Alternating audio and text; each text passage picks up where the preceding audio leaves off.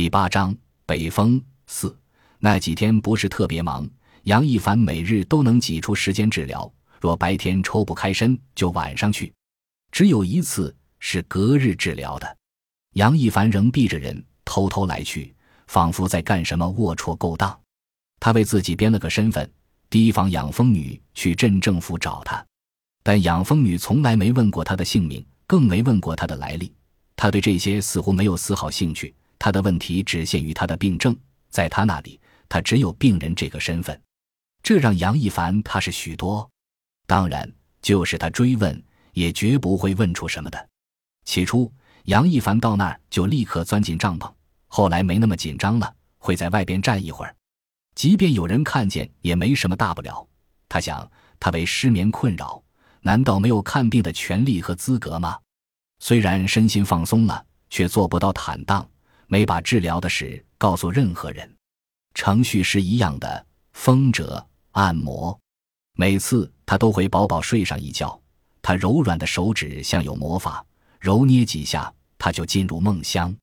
杨一凡被失眠煎熬怕了，白天从来不睡觉，一来没时间，二来白天睡了，夜晚就更加睡不着。但在风疗期间，不管白天睡多久，夜晚照样睡得很沉。有时他想琢磨点事，还没等想出眉目，眼皮便如厚重的门板合在一起。能安稳睡觉，他也没那么焦虑了，不再惶惶不安，如热铁板上的蚂蚁。他回了趟家，令他惊奇的是，那个烦扰他的声音消失了。整整一夜呢，他什么都没听到。老天啊！他像被黑暗的牢笼里关了太久，几乎绝望的囚徒，突然被扔到阳光下，被告知自由了。那份惊喜难以形容。要知道，杨一凡去正规医院看过，药吃了无数，勉强能睡，但没把落锁声驱离。这倒罢了，还添了另一项病症——耳鸣。他弃药不吃，也是这个缘故。养蜂女真到病除，与神医无异了。唯一让杨一凡不踏实的是，治疗结束还会不会复发？他说要三个疗程，每个疗程十天，一个月。当然可以坚持，若能彻底治愈，三个月也不是问题。养蜂女说复发是有可能的，但一年之内应该没什么问题。杨一凡有些失望，继而又想，一年也可贵呀。若每年治疗一个月，与治愈无异了。杨一凡问他明年是否还来，养蜂女说也许来，也许不来。杨一凡急了，问他为什么。他自然明白他的意思，笑了笑说。风针不是万能的，今年疗效明显，明年或许就不起作用了。他在别处也给人治过，有的有效，有的无效，所以他来与不来不是关键。不过他语气一转，只要还养蜂，他肯定要来的。杨一凡说：“那就好。”他没掩饰自己的渴盼，在内心深处，他更像救命稻草。第十六次治疗是周六，杨一凡给贺慧打电话说不回去了。周六日不休息是家常便饭，贺慧从来不说什么，也不问什么。杨一凡想待久一点，请养蜂女吃顿便饭。他买了几样熟食，几瓶罐头，还有啤酒。除了首次问过治疗费用，他再没问过。治疗结束，一并给他救市。他治好了他的失眠，只要承受得起，他不打算与他讨价还价。他是快中午时到的。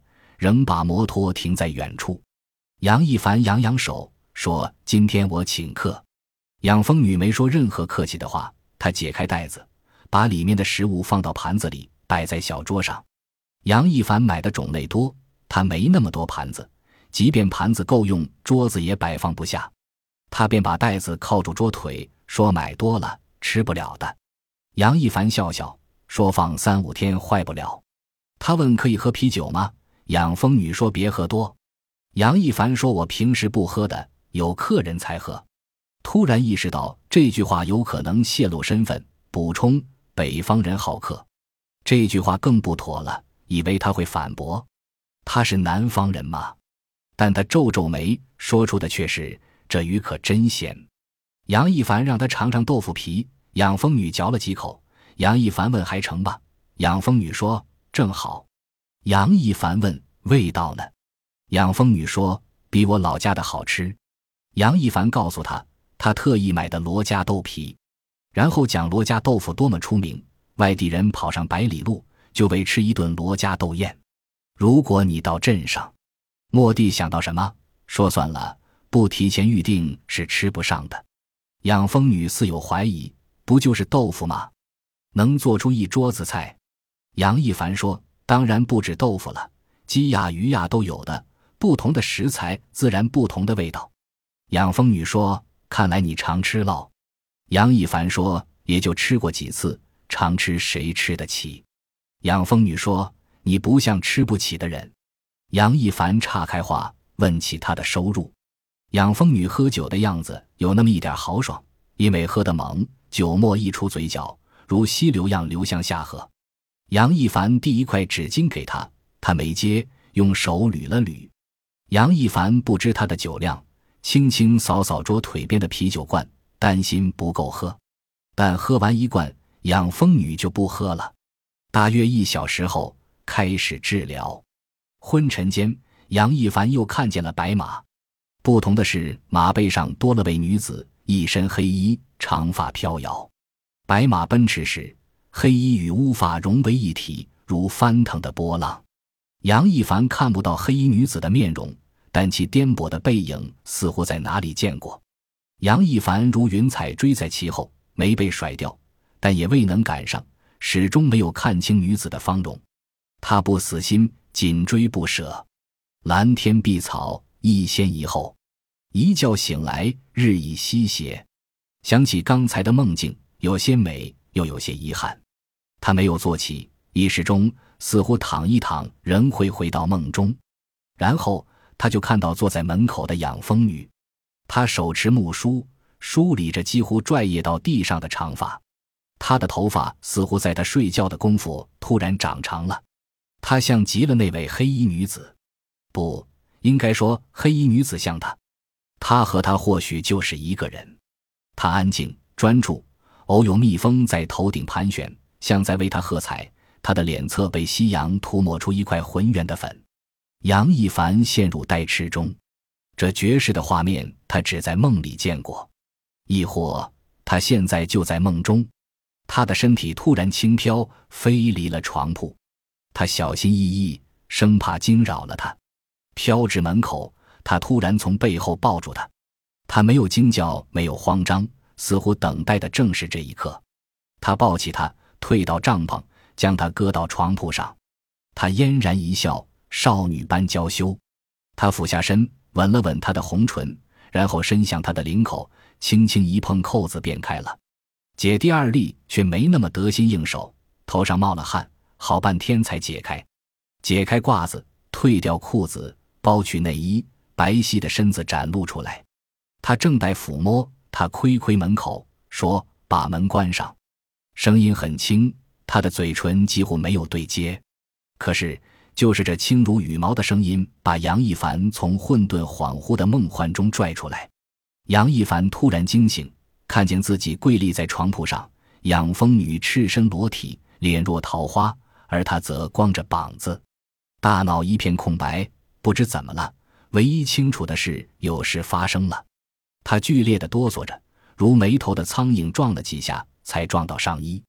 他没敢看养蜂女。仿佛她是邪恶的妖女美杜莎，看一眼她就会化作山石。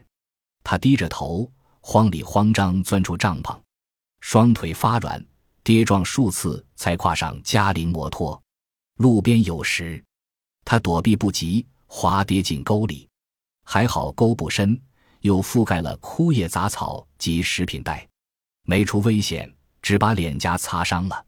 从那夜开始，杨一凡又失眠了。